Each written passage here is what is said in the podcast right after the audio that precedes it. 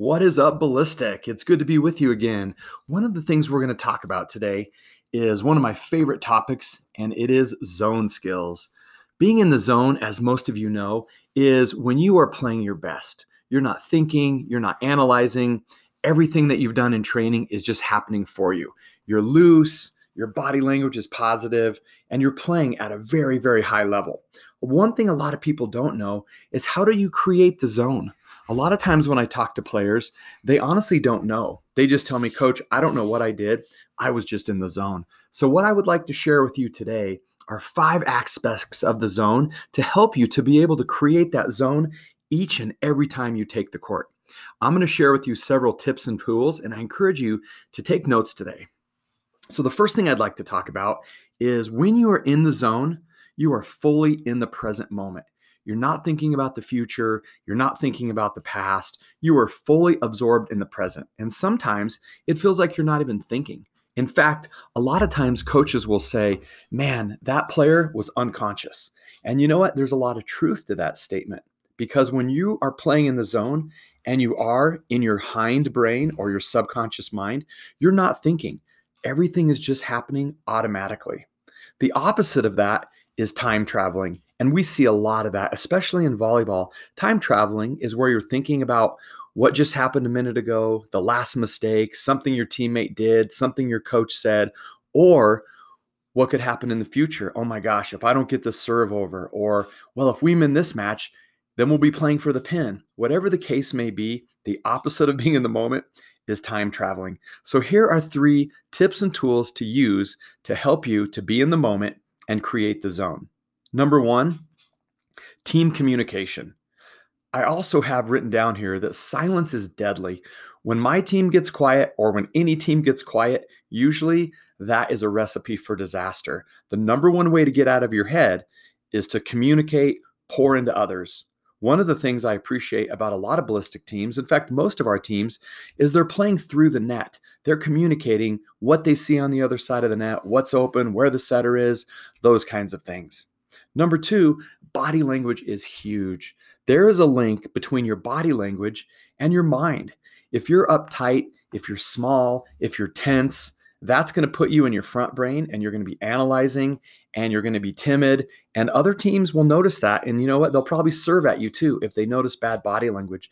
Good body language, zone body language. Sometimes you have to fake it until you make it. You're loose, you're confident, you're big, your hands are on your hips, your hands aren't on your knees, and you're very, very confident with all of your movements. The last one is the power connection. The power connection, if you remember, is when teams come together in the middle of the court after plays. And remember, the mess up is the most important power connection.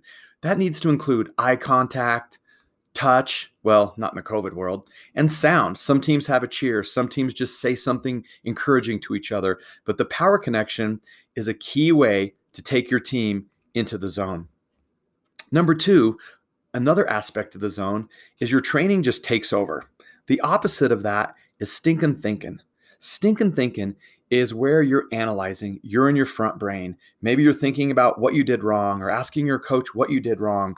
You're thinking about what the next play is. You're analyzing too much in your mind. And I was a part of a situation not that long ago where our team was definitely stinking thinking. We were just worried about what the other team was doing. We were worried about what we needed to do instead of just being in the moment and letting our training take over. So here's three tips on how to let your training take over. Number one, focus on your rituals and your routines. So as an individual, if you have a mistake management routine, full motion. If you have a serving routine, that is key. We had a player a couple weekends ago on seventeens that was fully in the zone. And when you're talking about the high-level seventeens team, you don't normally see this happen very often, but this player served twelve straight points. Now, they weren't all aces, but there was a lot of aces mixed in with that twelve. But you could just tell by the way that this girl was serving. Her body was loose. I saw her doing her breath. She was going short. She was going deep. She was going hard. She was floating. She was topspin. Like, this player was throwing everything at the other team and rallied off seven straight points. And one of the things I did, I talked to her and I said, what were you doing? What got you there? And one of the things she said is she was very focused on her routine. I saw her taking a breath, Another thing she did, this is tip number two, is visualization, picturing your serve going where you want it to, looking at the court, seeing what's open, and just trusting your training to take over and make that happen for you. Another one is focusing on your effort. A lot of times if you want to find the zone, if you just work hard, if you transition off the net, if you go for balls, sometimes I've noticed if a player dives on the floor and gets dirty, something clicks, and a lot of times that will take you to the zone. The next thing about being in the zone is mistakes don't matter. When you're truly in the zone and you're playing in your subconscious mind, mistakes don't matter. The opposite of that, and I know this is a struggle, but with these tips and tools you can overcome it, is emotional reactions. You should never show negative emotions on the court, in my opinion, because I look for that as a coach, and those are the players that I want to hit at. Those are the players that we want to serve at. So make sure that you keep your emotional reactions in check. Three ways to do that. Number one, mistake management routine or an act of symbolism. One example I've, I have is one of our players, whenever she makes a mistake, she steps on the line, kind of wipes her foot, and that is symbolic to her of I'm letting it go, I'm moving on, I'm staying in the moment. The next one, I mentioned this before, is the power connection, coming together with your team after mistakes, because an average team, when they get down or they start to struggle or the other team has the momentum, they quit coming together. Remember, you have to act your way to victory. The next one is supportive to your teammates. This is kind of a repeat, but I just can't say this enough. The number one way to get out of your head and take yourself to the zone is to pour into others. Communication on the court is key. Another aspect of the zone is your body will feel warm and loose. Coach Joshua comes in every once in a while and works with some teams, and one of the things that he really stresses is being loose. When you hit the ball, you're not muscling the ball. You're hitting it like a whip. In fact, I've heard co- several college coaches pay compliments to players saying, man, that girl has a whip. So you want to feel warm and loose. The opposite of that is obviously being cold and stiff with shallow breathing. So how can we do this? Pre-game readiness routine. I'm the kind of coach where before we go into our, our match, I need to see a little bit of sweat on some foreheads. If I don't see sweat on foreheads, I'm a little nervous because I know you need to be warm and loose to find the zone. The next one is you need to be ready to go. Too many teams just kind of chill out and hang out until it's their time to take the court. We need to take our pregame readiness routines very seriously. We need to be on our feet. We need to be jumping around. We need to be watching the score of the games ahead of us so we know when we need to get up, start stretching, get warm. So when we take the court, we're already warm and we just ball handle, and then we're sure to get off to a good start. The last one is, to kind of make you feel warm and loose, is attitude and effort. It's so fun to see teams that are kind of joking together and having fun and creating kind of a loose atmosphere before games. Now, the girl on seventeens I was talking about earlier, another thing that she said to me is before we played, her and her teammates were just kind of dancing. They were loose. They were joking. And when they took the court, they didn't have a care in the world. The result, found the zone. The last one I'd like to talk about, and guys, this one is so important, is positive self-talk. Remember, your subconscious mind doesn't know whether it's you or somebody else. So if you say to yourself, Skeens, get out of your head, your brain doesn't know whether that's you or your coach saying it, saying it. So sometimes talking to yourself in third person is key. The opposite of positive self-talk is obviously negative self-talk.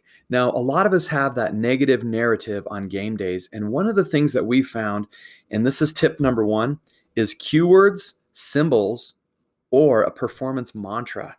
Basically what that is, is coming up with a little mantra that you say to yourself every time you have a negative voice say something or a negative thought. And you can get yourself to the point to where you use that mantra and those negative voices will completely go away. I was working with a competitive runner this last week, and she's an endurance runner, and she did a twelve mile run up in the mountains on some hills. And I had her create a mantra, because when you get tired and you're in mile eleven, your mind starts talking to you. Your mind starts telling you to quit. Your feet are telling you to quit. And she used that mantra, and she said it was the number one thing that helped her. So use a cue word, a mantra, or a symbol. Another one is team interaction. Make sure that you guys are doing great as a team. That is why team bonding is so important. That is why sometimes as a team, we have to have those difficult conversations, because if you want to be your best as a player and as a team, you have to work out any negativity or weirdness that you might have on a relationship level. And lastly, I kind of touched on this earlier, is make sure that you talk to yourself in third person. Make sure that you're encouraging yourself. And one of the things that I talked with a player about a few weeks ago, a girl that was in the zone, I was like, what did you do to get yourself there? And she told me, coach, before I went on the court, I just kept telling myself, we're going to win. I want this. We're going to win. I want this. And she played like a player possessed. So hopefully you'll find these zone skills helpful. And ladies, just like I tell you all the time, all this stuff works if you work it. Elite players have a mental program, have a mental warehouse, and have mental tools that they apply to situations. So ladies, be ballistic, be elite, apply some, some tips and tools, and please, as always, give me your feedback. Hope you guys take care, and we will talk to you again soon. Go ballistic!